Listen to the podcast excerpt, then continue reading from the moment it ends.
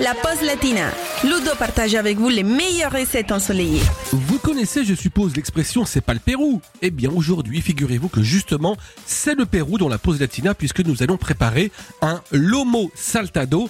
C'est un véritable steak péruvien. Alors, on y va tout de suite et pour 6 personnes, nous avons besoin de 900 g de viande de bœuf dans le filet tant qu'à faire, 300 g d'oignons rouges, 300 g de tomates, 5 centilitres de vinaigre de vin, 30 centilitres de fond de veau, 3 cuillères à café de coriandre fraîche, du piment, de l'origan, du sel et du poivre. Et on attaque tout de suite la préparation de notre bon steak péruvien.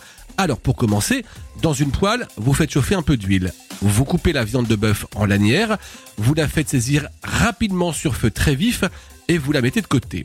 Ensuite, vous ajoutez dans la poêle l'oignon émincé, les tomates coupées en dés, la coriandre et le piment. Vous faites sauter le doux pendant une à deux minutes et vous déglacez au vinaigre. Et puis, vous allez faire légèrement réduire et ajouter le fond de veau et la viande dans la même cocotte. Vous servez aussitôt avec du riz et vous voyez, c'est pas le Pérou, le steak péruvien.